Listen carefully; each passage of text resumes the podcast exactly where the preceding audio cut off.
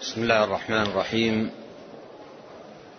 إن الحمد لله نحمده ونستعينه ونستغفره ونتوب إليه.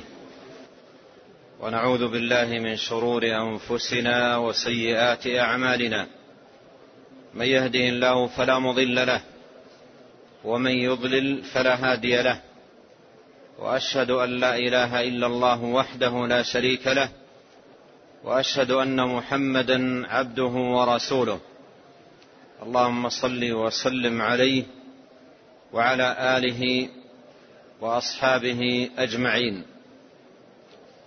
أما بعد أيها الإخوة الكرام هذه مذاكرة حول أصول ثلاثة عظيمة.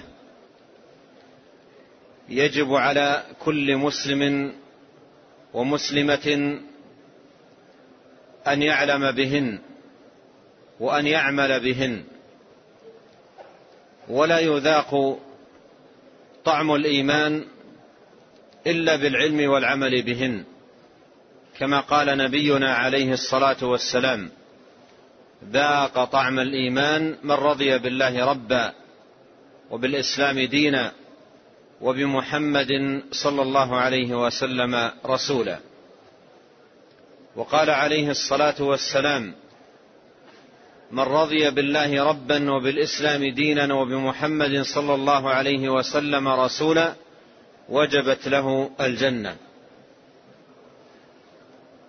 وجاء في الحديث حديث البراء رضي الله عنه أن النبي صلى الله عليه وسلم ذكر الميت إذا أدخل القبر وأنه يأتيه ملكان فيسألانه من ربك وما دينك ومن نبيك فهذه أيها الإخوة أصول ثلاثة عظيمة يجب على كل مسلم أن يكون على علم بها وأن يجاهد نفسه على تحقيقها والعمل بها ليسعد في دنياه وأخراه وليفوز برضا ربه ومولاه ولينجو من سخطه وعقابه ومن النار. وبين أيدينا جميعا رسالة قيمة كتبها شيخ الإسلام محمد بن عبد الوهاب رحمه الله.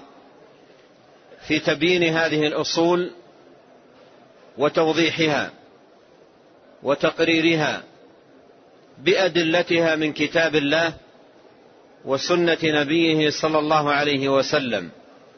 وقد كتبها رحمه الله بأسلوب مبسط وألفاظ واضحة حتى تتسنى وتتهيأ الاستفادة التامة من هذه الأصول من المبتدئين وعوام المسلمين.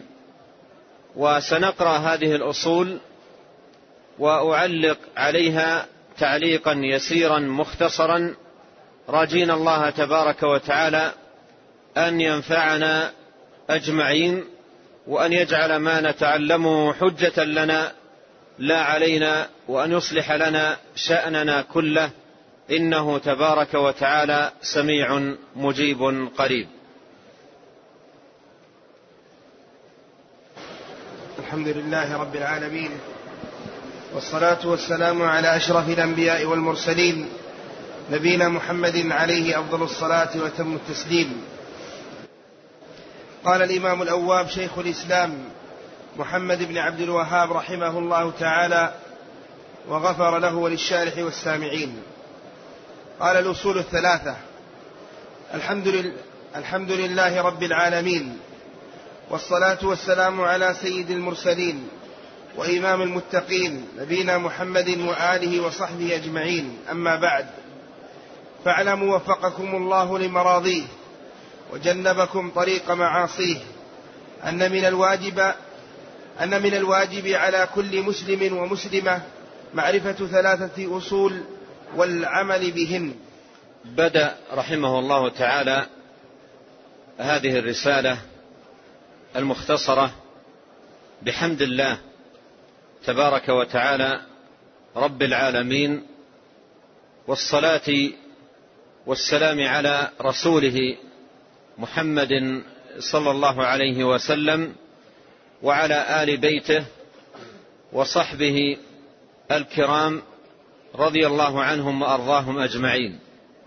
ثم قال رحمه الله فاعلموا وفقكم الله لمراضيه وجنبكم طريق معاصيه بدأ أولا بقوله فاعلموا وهي كلمة يؤتى بها بين يدي الأمور العظيمة والمهمة استدعاء لانتباه الإنسان وتنبيها له إلى أن ما سيلقى عليه علم عظيم وأمر مهم ينبغي أن يحرص على حسن الاستفادة منه. ويأتي في القرآن في مواضع كثيرة منه الاتيان بهذه اللفظة بين يدي الأمور العظيمة كقوله جل وعلا فاعلم أنه لا إله إلا الله. ولهذا نظائر عديدة في كتاب الله جل وعلا. وقوله هنا فاعلموا وفقكم الله لمراضيه وجنبكم طريق أو طريق معاصيه. هذه دعوة عظيمة جامعة. هذه دعوة عظيمة جامعة يدعو بها رحمه الله تعالى لعموم المسلمين. وهذه من طريقة الناصحين. الناصح يرشدك إلى الخير ويدعو لك بالخير. الناصح يرشدك إلى الخير ويدعو لك بالخير. وهذا دأبه رحمه الله وطريقته في عموم مصنفاته ومؤلفاته. قال فاعلموا وفقكم الله لمراضيه وجنبكم طريق معاصيه. وهذه حقيقة تقوى الله جل وعلا أي أن يكون العبد محافظا على فعل الأوامر التي ينال بها رضا الله وأن يكون مجتنبا ومبتعدا عن النواهي التي ينال الإنسان بفعلها سخط الله جل وعلا. والعبد على خير عظيم ما دام حريصا على فعل الأوامر واجتناب النواهي. وقد سئل بعض السلف عن حقيقة تقوى الله جل وعلا. قال هي العمل بطاعة الله. على نور من الله رجاء ثواب الله. وترك معصية الله على نور من الله خيفة عذاب الله. فهذه دعوة عظيمة مباركة استهل بها رحمه الله هذه الرسالة.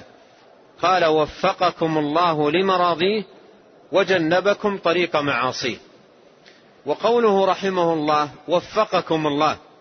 هذا فيه التنبيه إلى أن التوفيق بيد الله. وما توفيقي إلا بالله. عليه توكلت. فالتوفيق بيد الله. لن يستطيع العبد فعل شيئا فعل شيء من مراضي الله ولا البعد عن شيء من مساخطه سبحانه إلا إذا وفقه الله وأعانه سبحانه وتعالى. ولهذا كان الصحابة رضي الله عنه عنهم يقولون لولا الله ما اهتدينا ولا صمنا ولا صلينا. فالتوفيق بيده جل وعلا وما شاء كان وما لم يشأ لم يكن ولا حول ولا قوة إلا بالله العلي العظيم. ثم قوله رحمه الله إن من الواجب على كل مسلم ومسلمة معرفة ثلاثة أصول والعمل بهن. هذا واجب متحتم واجب عيني على كل مسلم ومسلمة. لا يسع أحدا جهله بل يجب على كل مكلف أن يتعلمه. ليس هذا العلم الذي في هذه الورقة من العلوم الكفائية التي إذا تعلمها بعض الناس سقط الفرض عن الباقين. بل هذا فرض عين على كل مسلم ومسلمة. يجب على كل مسلم ومسلم أن يتعلم هذه الأصول لأنه سيسأل عنها وسيحاسب عليها وسيلقى الله تبارك وتعالى ويسأل عن هذه الأصول.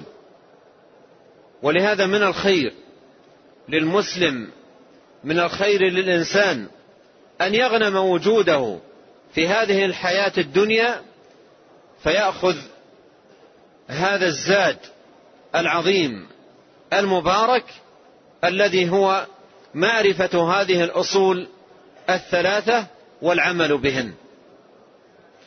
وقوله هنا والعمل بهن تنبيه إلى أن العلم وحده لا يكفي.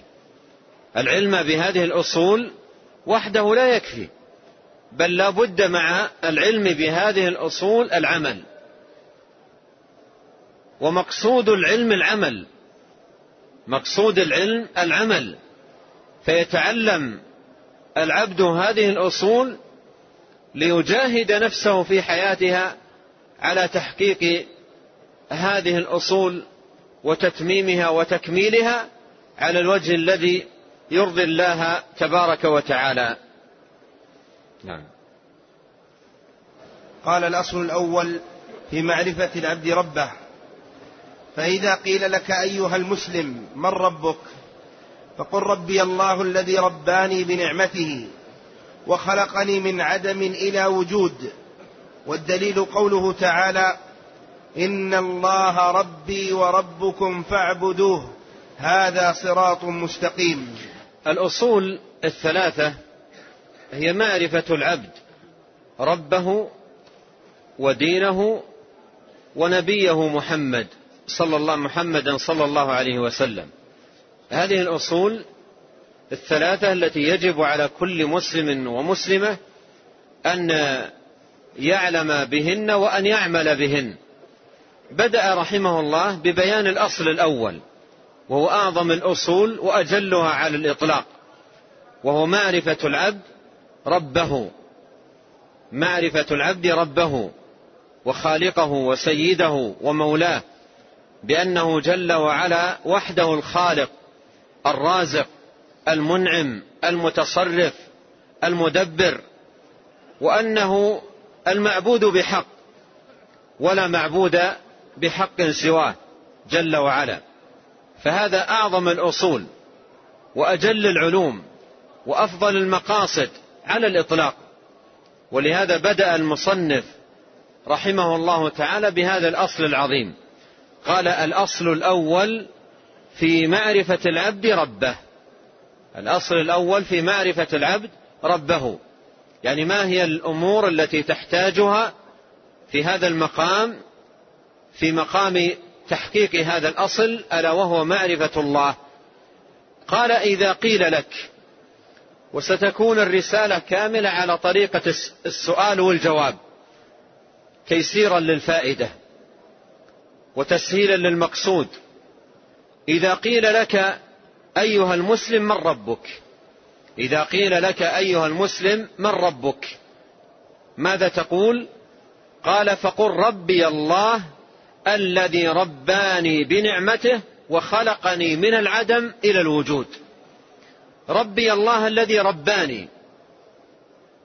رباني أي بالصحة.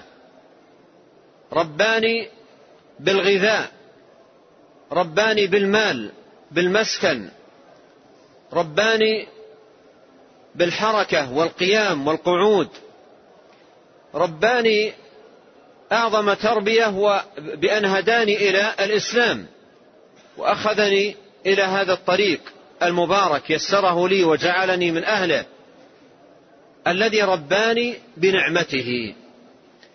ونعمة هنا مفرد مضاف إلى الله سبحانه وتعالى فيعم أي بنعمه وما بكم من نعمة فمن الله وإن تعدوا نعمة الله لا تحصوها. قال فقل ربي الله الذي رباني بنعمته وخلقني من عدم إلى وجود. لم أكن شيئا مذكورا لم يكن لي وجود أصلا. وأوجدني الله من العدم. هل أتى على الإنسان حين من الدهر؟ لم يكن شيئا مذكورا. كل واحد منا لم يكن شيئا. فأوجده الله سبحانه وتعالى من العدم. أوجده في هذه الحياة الدنيا. أمده بالجسم والصحة والعافية والمال والمسكن. فإذا قيل من ربك ربي الله الذي رباني بنعمته والذي أوجدني من العدم وخلقني بعد أن لم أكن. فإذا قيل ما الدليل؟ الأدلة على ذلك كثيرة. من هذه الأدلة قول الله تعالى إن الله ربي وربكم. إن الله ربي وربكم فاعبدوا هذا صراط مستقيم. إن الله ربي الرب هو الخالق المالك الرازق المدبر المتصرف. هذا معنى الرب الذي بيده تدبير الأمور وتصريف الأحوال بيده القبض والبسط والعطاء والمنع والخفض والرفع بيده الملك. بيده الخير. إن الله ربي وربكم. فاعبدوه. أي كما أنه سبحانه وتعالى تفرد بالربوبية. لا شريك له في الملك ولا شريك له في الخلق ولا شريك له في الرزق لا شريك له في التدبير في الإحياء في الإماتة في التصرف في هذا الكون. كما أنه لا شريك له في شيء من ذلك فاعبدوه. أي أفردوه وحده بالعبادة. وكل أمر بالعبادة في القرآن فهو أمر بالتوحيد. فمعنى قوله فاعبدوه أي أفردوه وأخلصوا له العبادة ووحدوه ولا تجعلوا معه شريكا في شيء من حقوقه جل وعلا. هذا صراط مستقيم. أي هذا طريق قويم وسبيل مباركة تفضي بسالكها إلى جنات النعيم. هذا صراط مستقيم. أن يكون العبد على معرفة بربه وخالقه وأن يكون صارفا العبادة كلها له لا يجعل معه شريكا في شيء منها. نعم. وإذا قيل لك بأي شيء عرفت ربك فقل بآياته ومخلوقاته. فأما الدليل على آياته فهو قوله تعالى ومن آياته الليل والنهار والشمس والقمر لا تسجدوا للشمس ولا للقمر واسجدوا لله الذي خلقهن إن كنتم إياه تعبدون. وأما الدليل على مخلوقاته فهو قوله تعالى إن ربكم الله الذي خلق السماوات والأرض الذي خلق السماوات والأرض في ستة أيام ثم استوى على العرش. يغشي الليل النهار يطلبه حثيثا والشمس والقمر والنجوم مسخرات بأمره. ألا له الخلق والأمر. تبارك الله رب العالمين. قال رحمه الله وإذا قيل لك بأي شيء عرفت ربك؟ بأي شيء عرفت ربك؟ أنت قلت ربي الله الذي رباني بنعمته وخلقني وأوجدني من العدم. فإذا قيل لك بأي شيء عرفته؟ قل بآياته ومخلوقاته. لأن آيات الله ومخلوقات الله دالة عليه سبحانه وتعالى. دالة عليه. فالصنعة تدل على الصانع والمخلوق يدل على الخالق والمبدع يدل على المبدع والموجد يدل على الموجد. فهذه آيات دالة على مبدئها وخالقها. ومصورها. فقل بآياته ومخلوقاته. الكون مليء بالآيات الدالة على الله جل وعلا. مليء بالآيات الدالة على الله جل وعلا. بل, بل الأمر كما قال القائل وفي كل شيء له آية تدل على أنه الواحد. الآيات الدالة على الله لا حصر لها. سماء ذات أبراج وبحار ذات أمواج وأرض ذات فجاج وجبال راسيات شمس وقمر ليل ونهار ضياء وظلام حركة وسكون قيام وقعود. هذه كلها وجدت هكذا ليس لها موجد أم خلقوا من غير شيء؟ أم هم الخالقون؟ أم خلقوا السماوات والأرض بل لا يوقنون؟ فهذه آيات عظيمات دالة على كمال مبدعها وعظمة خالقها جل وعلا. وكل مخلوق من هذه المخلوقات مسخر بتسخير الله. ومدبر بتدبير الله تبارك وتعالى. وكل منها لا يتقدم ولا يتأخر عما سخر له. يمضي فيما سخر له بحسبان. دون زيادة ولا نقصان. فالأمر أمر الله. والخلق خلق الله. وكل مسخر بتسخير الله تبارك وتعالى. قل عرفته بآياته ومخلوقاته. إذا قيل لك ما الدليل على ذلك؟ قال قل الدليل على الآيات قول الله تعالى ومن آياته الليل والنهار والشمس والقمر. هذه آيات من آيات الله. دالة على الخالق العظيم والمبدع الجليل سبحانه وتعالى. وهو الذي جعل الليل والنهار خلفة. لمن أراد أن يذكر أو أراد شكورا. فالليل والنهار آية من آيات من آيات الله جل وعلا. يغشي الليل النهار أي يغطي الليل النهار كما سيأتي في الآية الثانية. وكل ماضي بحسبان. وماضي فيما سخر له بدون زيادة ولا نقصان. الليل آية من آيات الله.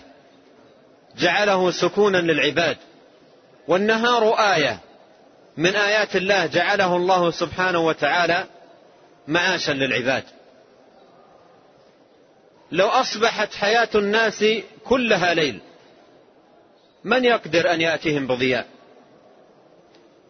لو جعل الله سبحانه وتعالى الليل سرمدا إلى يوم القيامة من يستطيع أن يأتي بضياء؟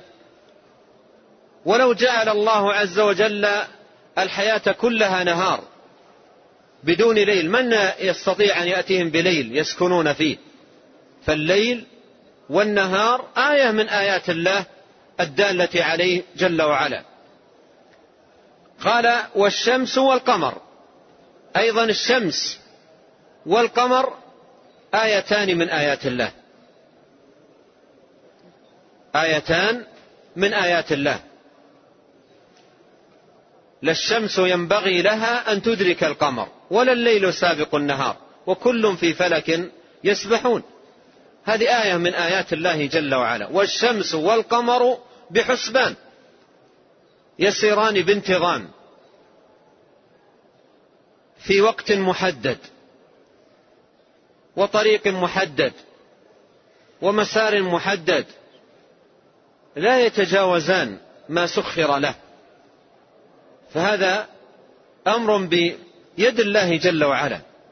وتأمل المناظرة التي دارت بين إبراهيم الخليل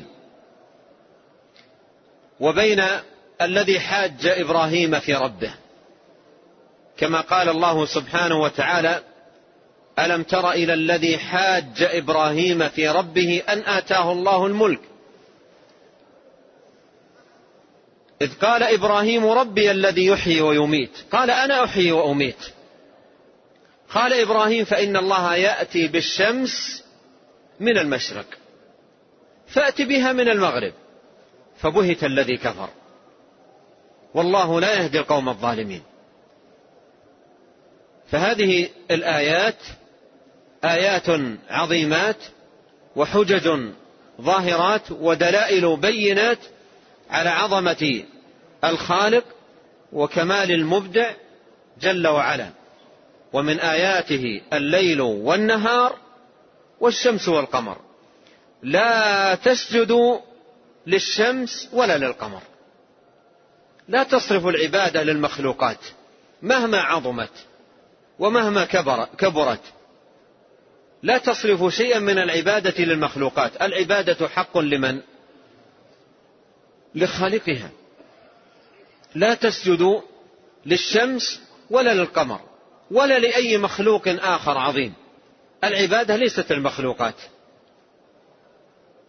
العبادة حق لخالقها ومبدعها وموجدها وهو الله تبارك وتعالى. لا تسجدوا للشمس ولا للقمر واسجدوا لله الذي خلقهن. إن كنتم إياه تعبدون.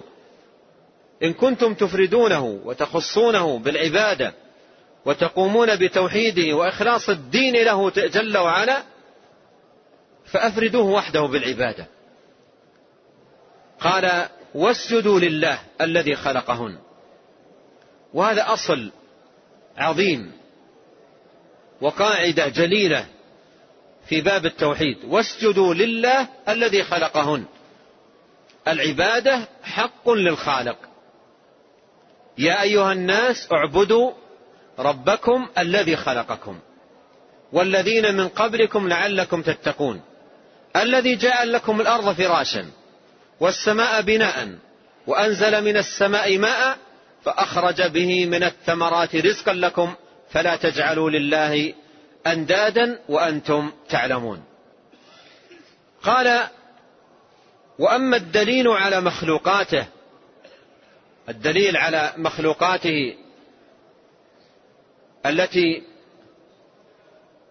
عرف بها الخالق قال عرفته بآياته ومخلوقاته الدليل على مخلوقاته قوله تعالى إن ربكم الله الذي خلق السماوات والأرض. أي لا شريك له في الربوبية والخلق والملك الذي خلق السماوات والأرض في ستة أيام.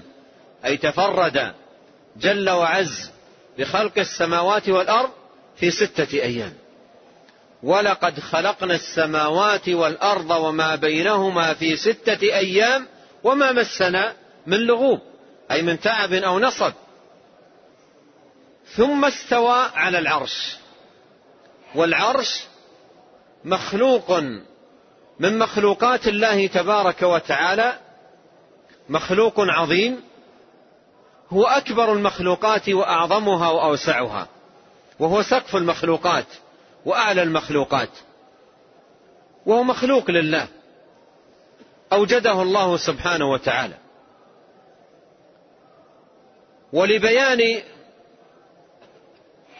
وتوضيح عظمة هذا المخلوق وكبره واتساعه جاء عن نبينا عليه الصلاة والسلام في حديث أبي ذر عندما سأل النبي عليه الصلاة والسلام عن الكرسي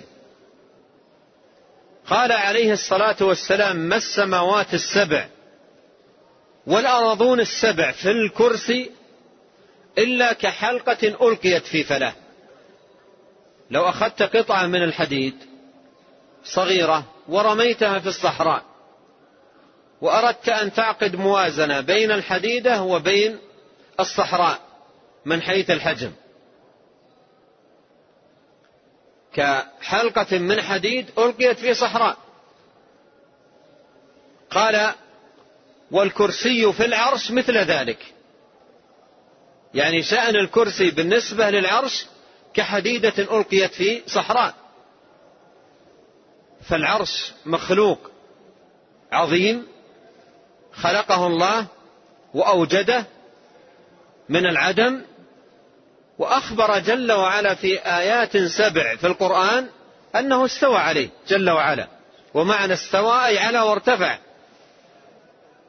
وإذا قيل لنا كيف استوى يقال الاستواء معلوم والكيف مجهول.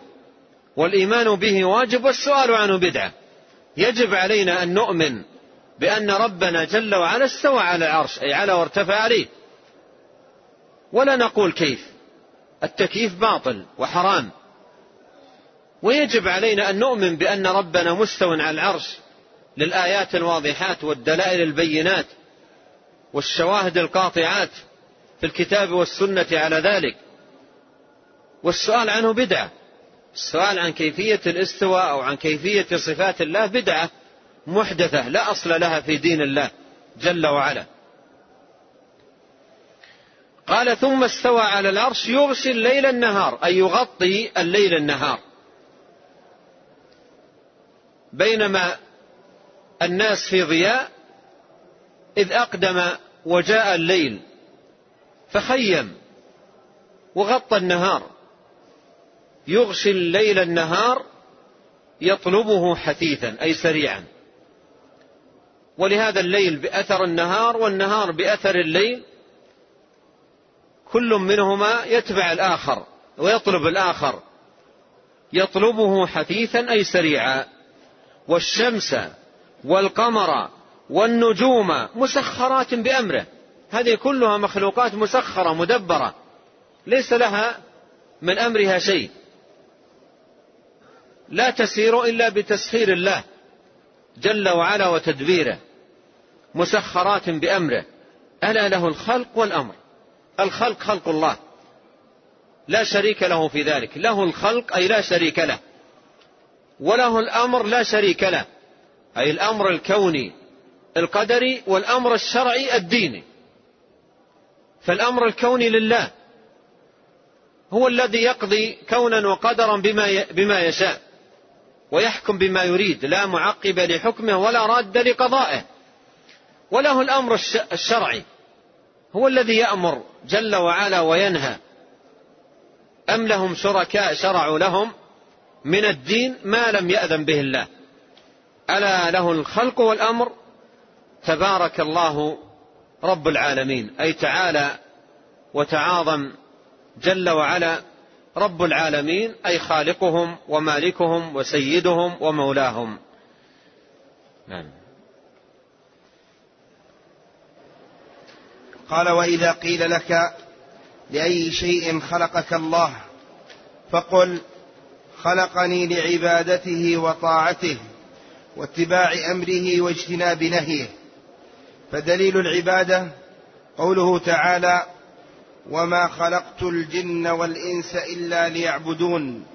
ما أريد منهم من رزق وما أريد أن يطعمون. إن الله هو الرزاق ذو القوة المتين. ودليل الطاعة قوله تعالى يا أيها الذين آمنوا أطيعوا الله وأطيعوا الرسول وأطيعوا الرسول وأولي الأمر منكم فإن تنازعتم في شيء فردوه إلى الله والرسول يعني كتاب الله وسنة نبيه صلى الله عليه وسلم. قال وإذا قيل لك لأي شيء خلقك الله؟ لأي شيء خلقك الله؟ لم تكن شيئا مذكورا؟ أوجدك ربك جل وعلا من العدم وخلقك بعد أن لم تكن لأي شيء. هل الإنسان خلق باطلا؟ هل خلق عبثا؟ هل أوجد وترك سدى؟ أيحسب الإنسان أن يترك سدى؟ أفحسبتم أنما خلقناكم عبثا؟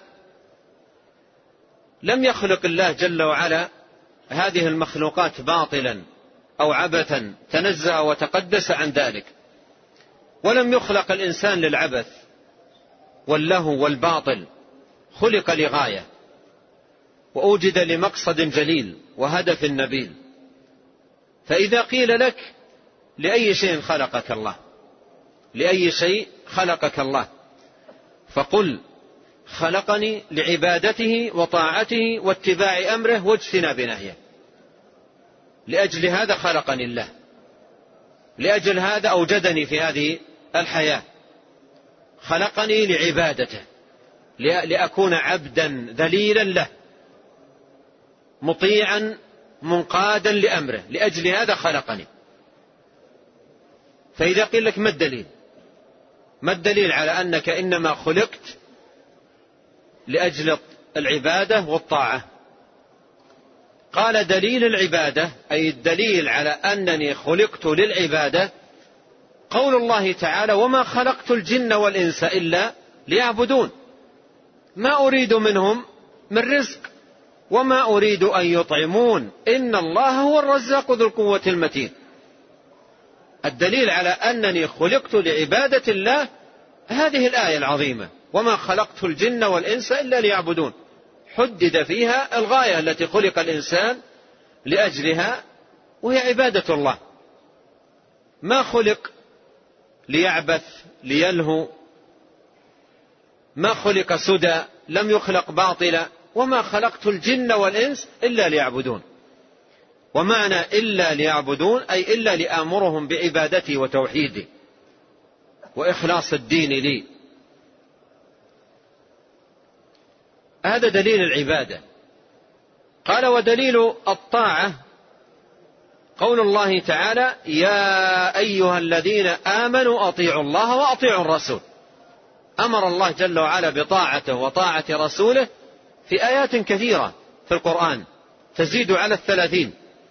فيها الأمر بطاعته وطاعة رسوله عليه الصلاة والسلام. فالعبد خلق ليعبد الله وليطيع الله جل وعلا ويطيع رسوله صلى الله عليه وسلم. ليكون منقادا متبعا ممتثلا. أطيعوا الله وأطيعوا الرسول وأولي الأمر منكم ولم يقل وأطيعوا أولي الأمر منكم. لأن أولي الأمر ليس لهم طاعة مطلقة. لا طاعة لمخلوق في معصية الخالق. فطاعة أولي الأمر في حدود طاعة الله. فإذا أمر أحد منهم بمعصية لله لا يطاع. لا طاعة لمخلوق في معصية الخالق. ولهذا قال وأولي الأمر منكم لأنهم ليس لهم طاعة مطلقة وإن وإنما لهم طاعة في حدود ما أذن الله سبحانه وتعالى به.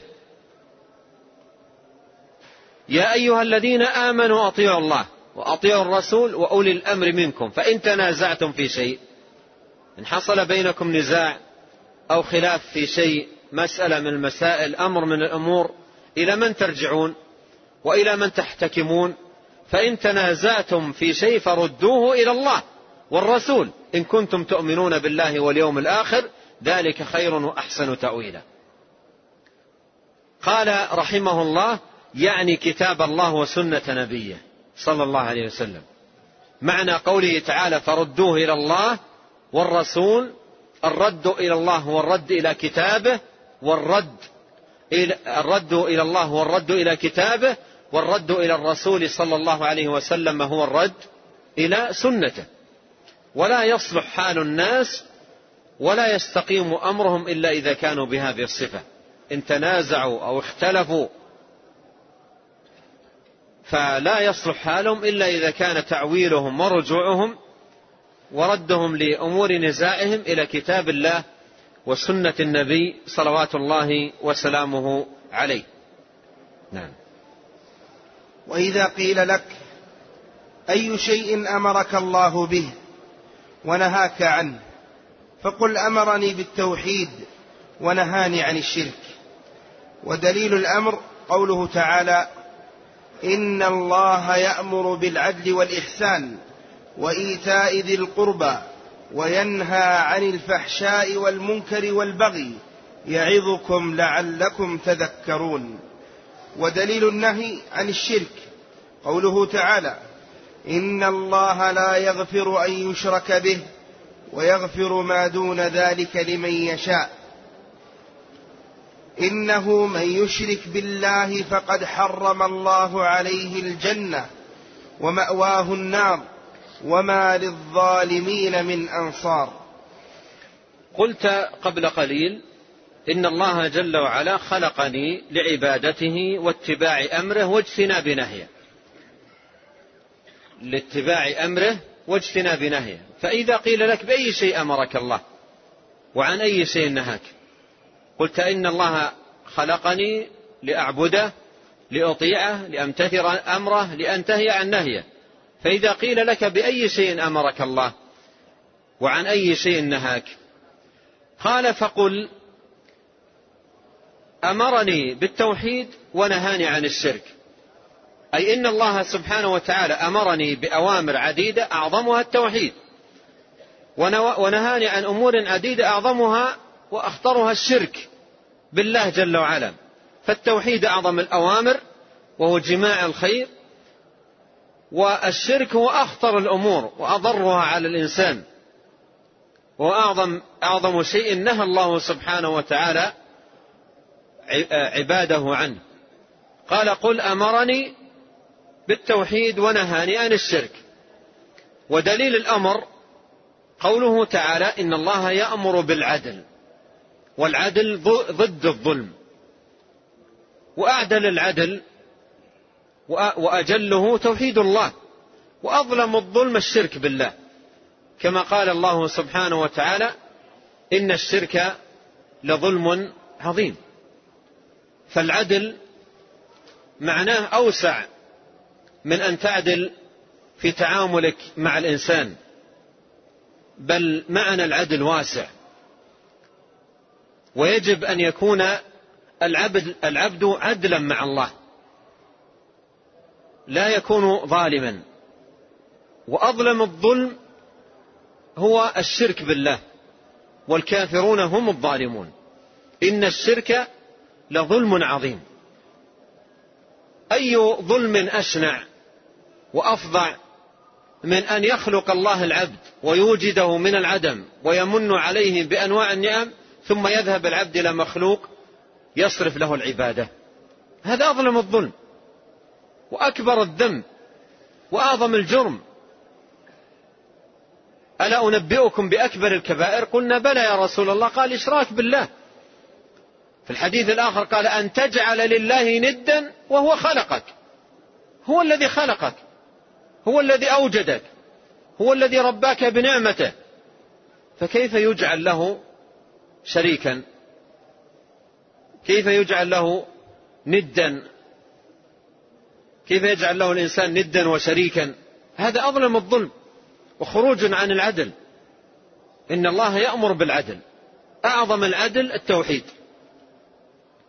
وأظلم الظلم الشرك بالله سبحانه وتعالى. قال إن الله يأمر بالعدل. قال إن الله يأمر بالعدل والإحسان وإيتاء ذي القربى وينهى عن الفحشاء والمنكر والبغي يعظكم لعلكم تذكرون. هذه جملة من الأوامر وأيضا من النواهي ينهى عن الفحشاء والمنكر والبغي يعظكم لعلكم تذكرون. قال ودليل النهي عن الشرك قول الله تعالى إن الله لا يغفر أن يشرك به ويغفر ما دون ذلك لمن يشاء. هذه وردت في موضعين من سورة النساء. إن الله لا يغفر أن يشرك به. أي ما أي من مات على الشرك وغادر هذه الدنيا وهو مشرك لا مطمع له ألبتة في مغفرة الله. ولا سبيل له مطلقا إلى نيل رحمة الله. أمر انتهى وقضي.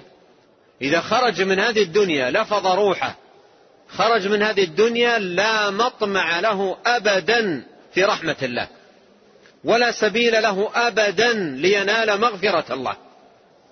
ما, ما دام أن الروح خرجت وغادر هذه الدنيا وهو على الشرك ابدا ليس له سبيل لينال رحمة الله ومغفرته. إن الله لا يغفر أن يشرك به أي إذا مات على ذلك.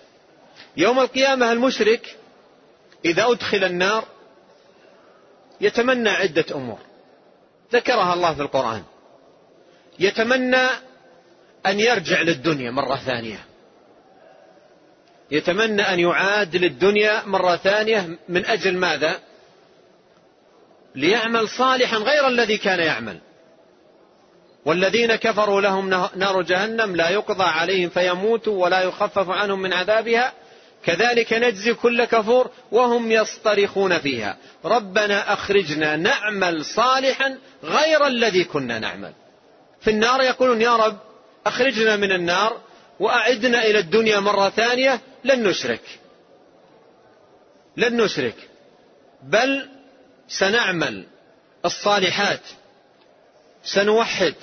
سنخلص لك العبادة. نعمل صالحا غير الذي كنا نعمل. هل يستجاب له؟ هل يستجاب له؟ لا. أيضا يتمنى ويرجو التخفيف أن يخفف العذاب عليه. قال لا ولا يخفف عنهم من عذابها. يتمنى أن يقضى عليه فيموت. قال لا يقضى عليهم فيموتوا فكل هذه المطالب لا يحصل له منها شيء. لا يخفف العذاب ولا يعاد للدنيا ولا يقضى عليه فيموت. ليس له يوم القيامة إلا النار خالدا فيها أبد الآباد. إن الله لا يغفر أن يشرك به ويغفر ما دون ذلك لمن يشاء. قال والآية الأخرى إنه من يشرك بالله فقد حرم الله عليه الجنة ومأواه النار وما للظالمين من أنصار. إنه من يشرك بالله فقد حرم الله عليه الجنة ومأواه النار وما للظالمين من أنصار. الجنة محرمة على المشرك لا يدخلها ولا سبيل له لدخولها. لا تفتح لهم أبواب السماء ولا يدخلون الجنة. فقد حرم الله عليه الجنة ومأواه النار أي خالدا فيها أبد الآباد وما للظالمين من أنصار الظالمين هم المشركين بالله تبارك وتعالى. نعم.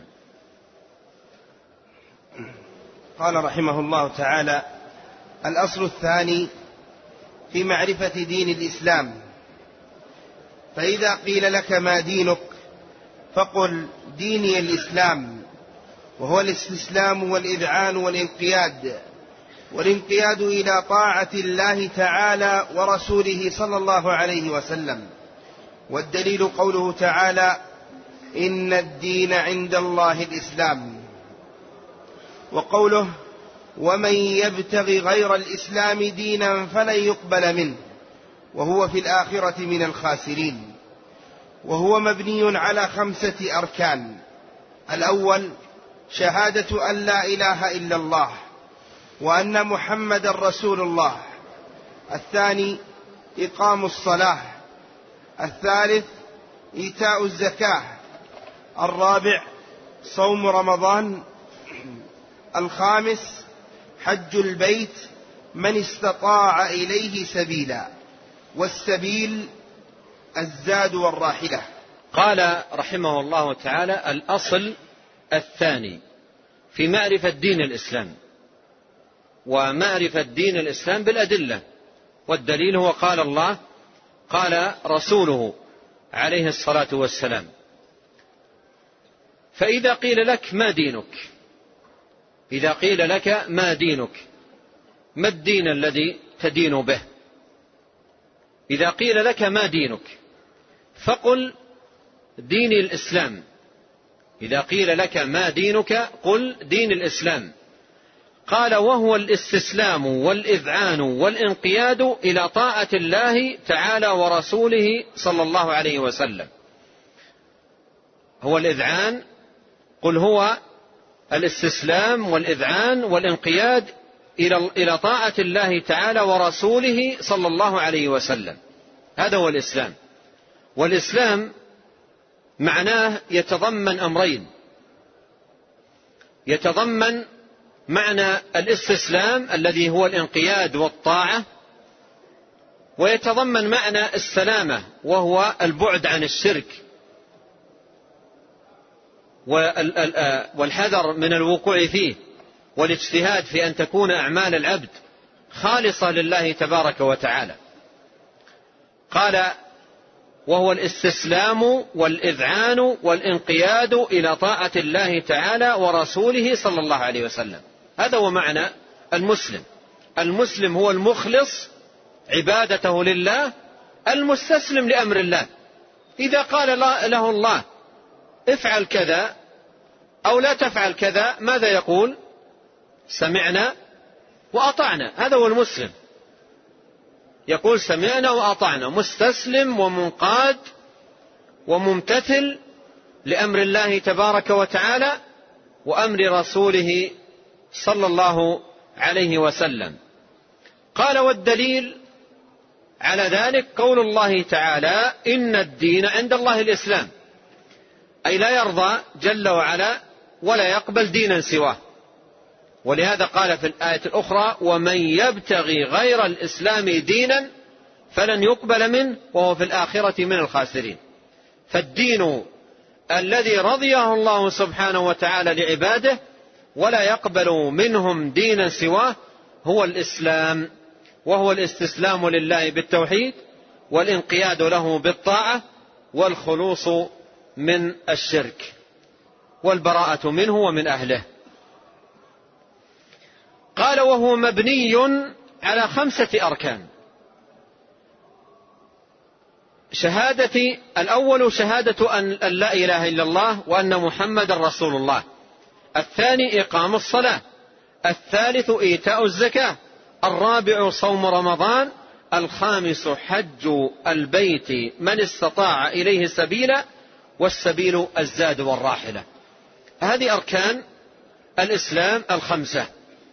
كما قال نبينا عليه الصلاة والسلام بني الإسلام على خمس شهادة أن لا إله إلا الله وأن محمد رسول الله. وإقام الصلاة وإيتاء الزكاة وصوم رمضان وحج بيت الله الحرام. قال بني الإسلام على خمس. والمعنى أن هذه الخمس للإسلام بمثابة العماد للبناء. والبيت لا يبتنى إلا بأعمدة ولا عماد إذا لم ترس أوتاد فالإسلام يقوم على مباني يقوم على أعمدة. هي هذه الخمسة. المذكورة في هذا الحديث والمذكورة كذلك في حديث جبريل لما قال للنبي عليه الصلاة والسلام أخبرني عن الإسلام قال الإسلام أن تشهد أن لا إله إلا الله وأن محمد رسول الله وتقيم الصلاة وتؤتي الزكاة وتصوم رمضان وتحج البيت الحرام إن استطعت إليه سبيلا. وسيأتي عند المصنف رحمه الله تعالى ذكر الدليل لكل واحد من هذه المباني الخمسة. نعم. قال فدليل الشهادة قوله تعالى شهد الله أنه لا إله إلا هو. شهد الله أنه لا إله إلا هو والملائكة وأولو العلم قائما بالقسط. لا إله إلا هو العزيز الحكيم. هذا دليل الشهادة. دليل شهادة أن لا إله إلا الله. والشهادة إذا أطلقت فالمراد بها شهادة لا إله إلا الله لأنها أعظم شهادة على الإطلاق أعظم شيء تشهد به في هذه الحياة الدنيا لا إله إلا الله. ليس هناك شهادة أعظم من هذه الشهادة فهذه أعظم شهادة لأعظم مشهود به وهو توحيد الله وإخلاص الدين له. وانظر عظمة هذه الشهادة ومكانتها. قال الله تعالى شهد الله أنه لا إله إلا هو. والملائكة وأولو العلم قائما بالقسط لا إله إلا هو العزيز الحكيم.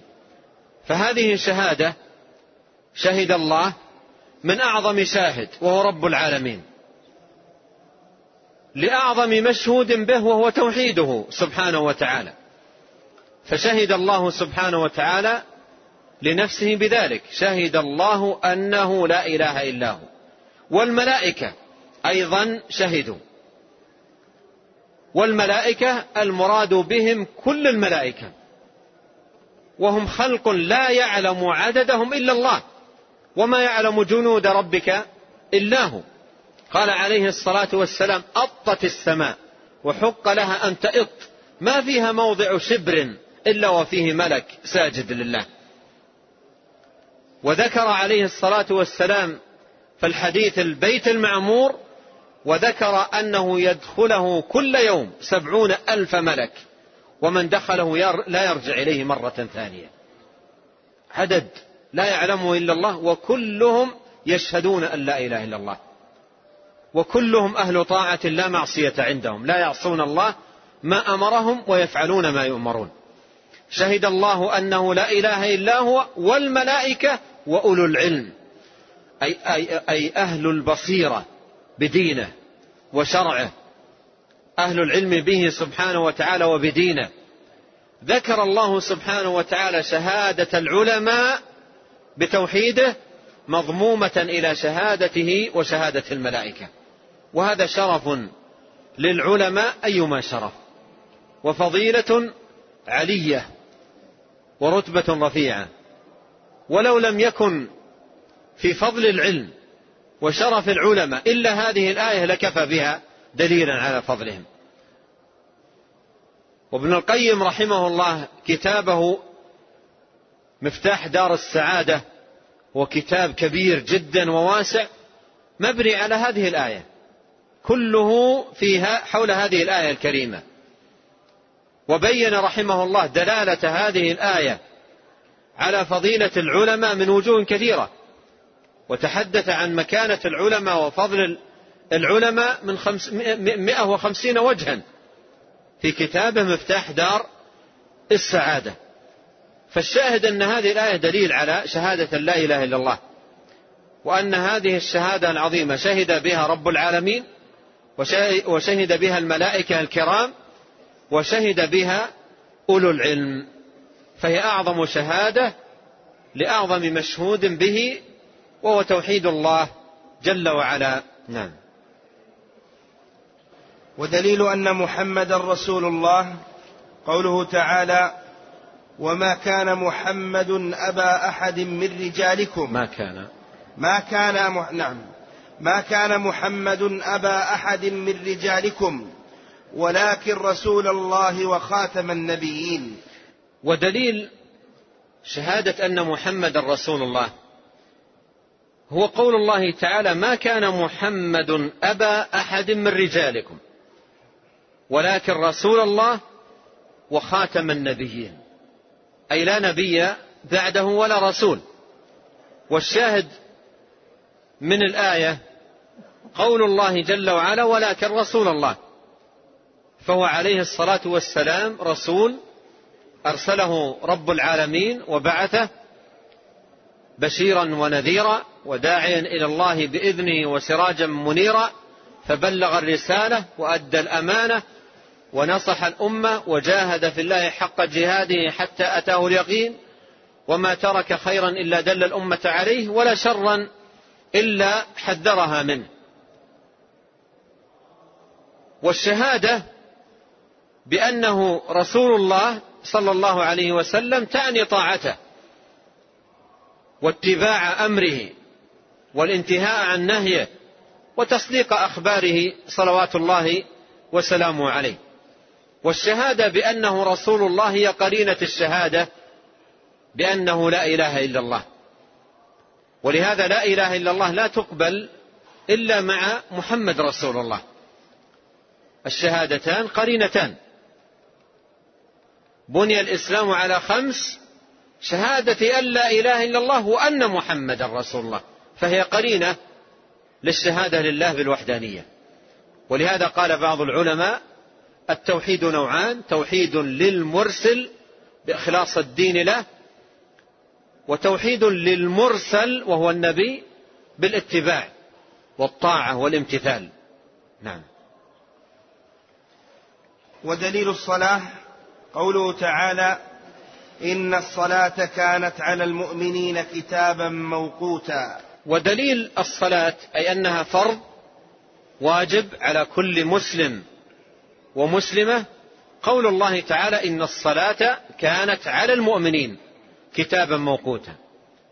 على المؤمنين هذا يدل على الوجوب أي أنها واجبة على المؤمنين ولازمة ومتعينة يجب على كل مسلم ومسلمة أن يكون من أهل الصلاة محافظا عليها في أوقاتها كتابا موقوتا أي لها أوقات محددة وهي خمس صلوات في اليوم والليلة الفجر ركعتان والظهر أربع والعصر أربع والمغرب ثلاث والعشاء أربع.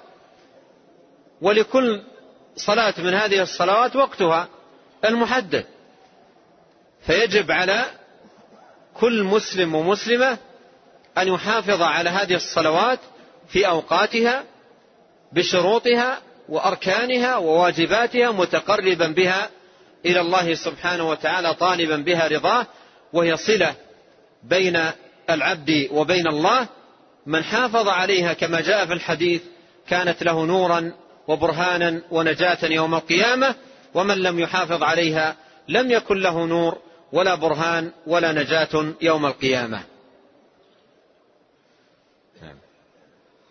ودليل الزكاة قوله تعالى خذ من أموالهم صدقة تطهرهم تطهرهم وتزكيهم بها وصل عليهم إن صلاتك سكن لهم. قال ودليل الزكاة. أي دليل الزكاة المفروضة زكاة المال. قول الله جل وعلا خذ من أموالهم صدقة. خذ من أموالهم صدقة أي زكاة لأموالهم.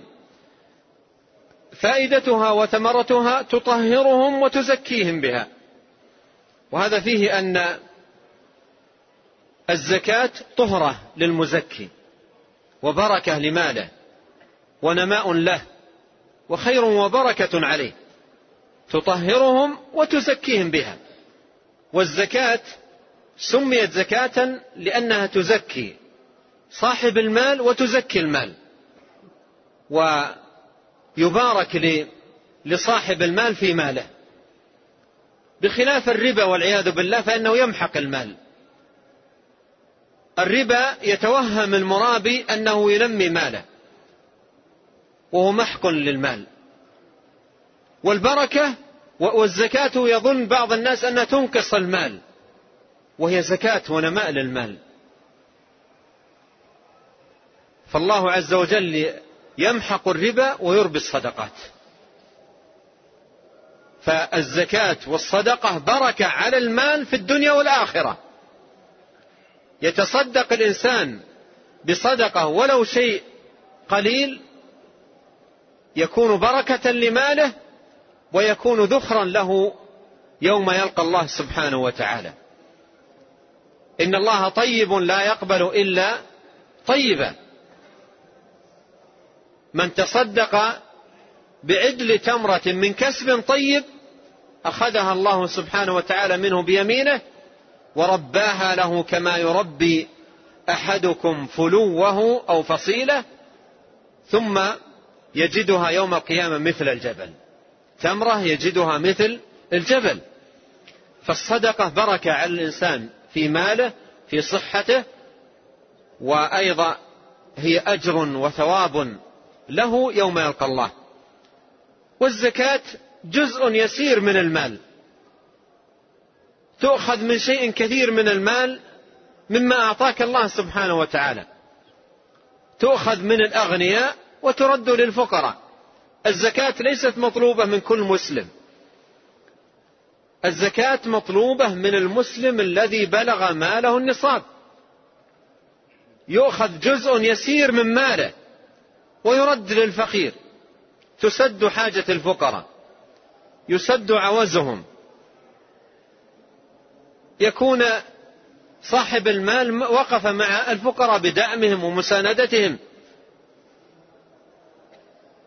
وفي الوقت نفسه يكون هذا المال زكاة له. فالمال صدقة تؤخذ من الأغنياء وترد على الفقراء وهي مفروضة. ومن لم يزكي ماله عذبه الله بماله يوم القيامة. من لم يزكي ماله عذبه الله بماله. نفس المال يعذب به. إن كان المال بقر أو كان المال غنم وماشية أو كان المال إبل يؤتى بها يوم القيامة في يوم كان مقداره خمسين ألف سنة ثم تطأه بأظلافها وأقدامها رائحة وغادية ذاهبة وراجعة تطأه بأقدامها. وإن كان المال ذهب أو فضة فإنه يؤتى بهذا المال ويحمى به في نار جهنم ويكوى به جنبه وجبينه. في يوم كان مقداره خمسين ألف سنة. كما ثبت الحديث بذلك عن رسول الله صلى الله عليه وسلم في الصحيحين وغيرهما. فإن لم يزكي ماله عذب بماله يوم القيامة. عذب بماله يوم القيامة. وإذا زكى ماله كان هذا زكاة له وطهرة وبركة في دنياه وأخراه. نعم. ودليل الصوم قوله تعالى يا أيها الذين آمنوا كتب عليكم الصيام كما كتب على الذين من قبلكم. دليل الصيام أي أنه فرض واجب قول الله تعالى يا أيها الذين آمنوا كتب عليكم الصيام. أي أوجب الله الصيام عليكم وافترضه عليكم. كما كتب على الذين من قبلكم. أيضا الأمم التي قبلكم فرض عليها الصيام وكتب عليها الصيام وكانت مأمورة به. كما كتب على الذين من قبلكم لعلكم تتقون. أي لتنالوا بالصيام تقوى الله. فهو من أعظم الأمور المعينة على تحقيق التقوى. وهو جنة للصائم. من اللهو والرفث. ومن سخط الله ومن النار الصيام جنة. كما قال ذلك نبينا صلوات الله وسلامه عليه. نعم. وإذا قيل لك الصيام شهر فقل نعم والدليل قوله تعالى شهر رمضان الذي أنزل فيه القرآن هدى للناس. وبينات من الهدى والفرقان فمن شهد منكم الشهر فليصم. إذا قيل إذا قيل لك الصيام شهر يعني مدة الصيام الذي افترضه الله جل وعلا شهر واحد أو أكثر أو أقل إذا سئلت قيل لك الصيام الذي افترضه الله على عباده ما مدته شهر واحد أو أزيد أو أقل قل نعم شهر شهر واحد. في كل سنة يلزم المسلم أن يصوم هذا الشهر وهو شهر رمضان. ما الدليل على ذلك؟ قل الدليل قول الله تعالى شهر رمضان الذي أنزل فيه القرآن هدى للناس وبينات من الهدى والفرقان فمن شهد منكم الشهر فليصم. أمر الله جل وعلا من شهد الشهر أي أدركه أن يصوم فهو شهر واحد افترض الله على على عباده صيامه. والمراد بصيام هذا الشهر الإمساك في نهار رمضان بدءا من طلوع الفجر إلى غروب الشمس في كل أيام رمضان عن الطعام والشراب وسائر المفطرات. نعم. وإذا قيل لك الصيام في الليل أو في النهار فقل في النهار والدليل قوله تعالى وكلوا واشربوا حتى يتبين لكم الخيط حتى يتبين لكم الخيط الأبيض من الخيط الأسود من الفجر ثم أتموا الصيام إلى الليل. إذا قيل لك الصيام صيام رمضان من شهد منكم الشهر فليصم ليصم شهر رمضان. إذا قيل لك صيام رمضان في الليل أو في النهار ماذا تقول؟ لأن هذا هذه آه، هذه الرسالة كتبت لتنتشر بين الناس وفي البوادي وفي القرى.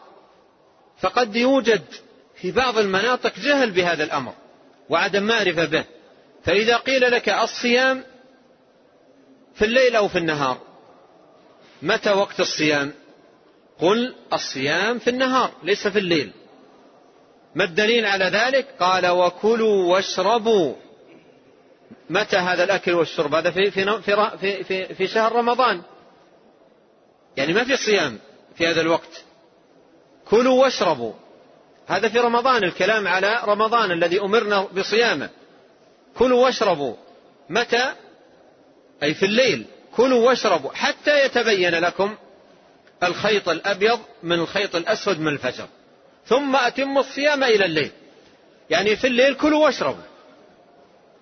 أحل لكم ليلة الصيام الرفث إلى نسائكم. في الليل ليس على الإنسان آه، حرج ولا إشكال في الطعام والشراب والجماع جماع الأهل. هذا كله لا حرج عليه فيه. كلوا واشربوا. حتى يتبين لكم الخيط الأبيض من الخيط الأسود من الفجر. يعني إذا طلع الفجر يجب الإمساك إلى الليل وأتم الصيام إلى الليل. فهذا وقت الصيام في شهر رمضان من طلوع الفجر إلى غروب الشمس. قال ودليل الحج. قوله تعالى ولله, ولله على الناس حج البيت من استطاع إليه سبيلا. ومن كفر فإن الله غني عن العالمين. ودليل الحج أي الدليل على أن الحج ركن من أركان الإسلام وأنه فريضة افترضه الله سبحانه وتعالى على العباد. قول الله تعالى ولله على الناس حج البيت ولله هذا دليل على الوجوب أن الله سبحانه وتعالى أوجب على عباده حج بيته الحرام. والحج فريضة على المستطيع والاستطاعة كما سبق عند المصنف الزاد والراحلة. وكذلك وجود المحرم بالنسبة للمرأة لأنه لا يجوز للمرأة أن تسافر مع غير ذي محرم. والمرأة التي لا محرم لها ليس الحج واجبا عليها لأنها لا يحل لها أن تسافر إلا مع ذي محرم. والله يقول ولله على الناس حج البيت من استطاع. والمرأة التي لا محرم لها غير مستطيعة لأنه يحرم عليها أن تسافر مع غير ذي محرم ولو كانت كبيرة ولو كان برفقة النساء. لا يحل لامرأة تؤمن بالله واليوم الآخر أن تسافر مع غير ذي محرم حرام عليها. ما دامت تؤمن بالله جل وعلا واليوم الآخر. فالحج فريضة واجبة متعينة على كل مسلم ومسلمة في العمر كله مرة واحدة. الحج مرة وما زاد فهو تطوع. أما الحج الذي هو فرض واجب متعين على كل مسلم ومسلمة مرة واحدة في العمر. وهو قصد مكة المكرمة بيت الله الحرام لأعمال مخصوصة في وقت مخصوص. نعم. قال وإذا قيل لك ما الإيمان فقل أن تؤمن بالله وملائكته وكتبه ورسله واليوم الآخر وتؤمن بالقدر خيره وشره كله من الله تعالى. والدليل قوله تعالى آمن الرسول بما أنزل إليه من ربه والمؤمنون. كل آمن بالله وملائكته وكتبه ورسله. لا نفرق بين أحد من رسله. وقالوا سمعنا وأطعنا. غفرانك ربنا وإليك المصير. ثم ذكر رحمه الله الإيمان لأن الإسلام يتكون من مراتب ثلاث وهي الإسلام وسبق بيان أركانه عند المصنف والإيمان وأركانه ستة. يأتي بيانها هنا والإحسان وهو الركن الثالث وله ركن واحد. يأتي بيانه عند المصنف رحمه الله تعالى. قال وإذا قيل لك ما الإيمان؟ وإذا قيل لك ما الإيمان فقل أن تؤمن بالله وملائكته وكتبه ورسله واليوم الآخر وتؤمن بالقدر خيره وشره كله من الله تعالى والدليل قوله تعالى آمن الرسول بما أنزل إليه من ربه والمؤمنون كل آمن بالله وملائكته وكتبه ورسله لا نفرق بين أحد من رسله وقالوا سمعنا وأطعنا غفرانك ربنا وإليك المصير. لعلنا نؤجل الكلام على أصول الإيمان وبقية هذه الرسالة المباركة إلى لقاء, لقاء القد. في مثل هذا الوقت إن شاء الله في هذا المكان. سائلين الله سبحانه وتعالى لنا أجمعين التوفيق والسداد والعون على كل خير وأن يصلح لنا شأننا كله وأن يمن علينا بالعلم النافع والعمل الصالح وأن يهدينا إليه صراطا مستقيما. وأنصح جميع الإخوة الكرام أن يعتنوا بهذه الورقة وأن يحرصوا على نشرها وأن يصور منها في البلاد وفي المناطق وأن توزع وأن تنشر. قال الله تعالى وتعاونوا على البر والتقوى. وأعظم البر أن تدل إخوانك المسلمين وأخواتك المؤمنات وقرابتك وجيرانك إلى هذه الأصول العظيمة التي كل واحد منا سيسأل عنها إذا أدخل القبر. نسأل الله جل وعلا أن يثبتنا أجمعين بالقول الثابت وأن يصلح لنا شأننا كله وأن يغفر لنا ولوالدينا ولمشايخنا وللمسلمين والمسلمات والمؤمنين والمؤمنات الأحياء منهم والأموات. إنه تبارك وتعالى سميع قريب مجيب. والله تعالى أعلم. وصلى الله وسلم على رسول الله.